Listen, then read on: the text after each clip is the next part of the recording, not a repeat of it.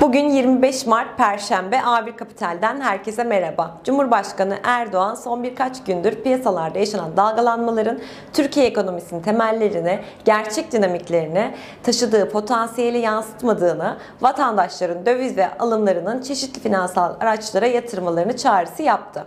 ABD dayanıklı mal siparişleri verileri ise beklentilerin aksine düşüş gösterdi. Şubat ayına ilişkin çekirdek veride beklenti %0.6 artış yönünde olmasına karşın açıklanan veri %0.9 daralma işaret etti. Euro bölgesi tarafında açıklanan PMI verilerine baktığımızda ise Global talep artışıyla imalat sanayinde güçlü konum devam ederken hizmet sektöründe kısıtlayıcı tedbirlere, önlemlere rağmen son 7 ayın en yüksek seviyesine çıkması olumluydu.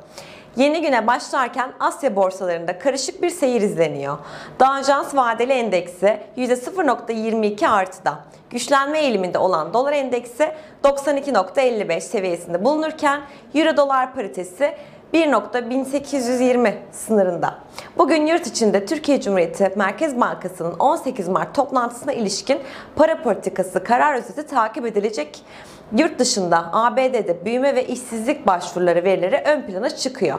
ABD ekonomisinin geçtiğimiz yılın 4. çeyreğinde %4.1 büyüme kaydetmesi bekleniyor. BIST 100 endeksinde 1390 üzerinde tepki yükselişinin 1415 direncine kadar devam etmesini bekleyebiliriz. Sonraki direnç noktamız ise 1430 puan seviyesidir. Gün içi ilk destek noktamız 1380 seviyesinde bulunurken destek ise 1350'de bulunmaktadır. Herkese iyi günler, bol kazançlar.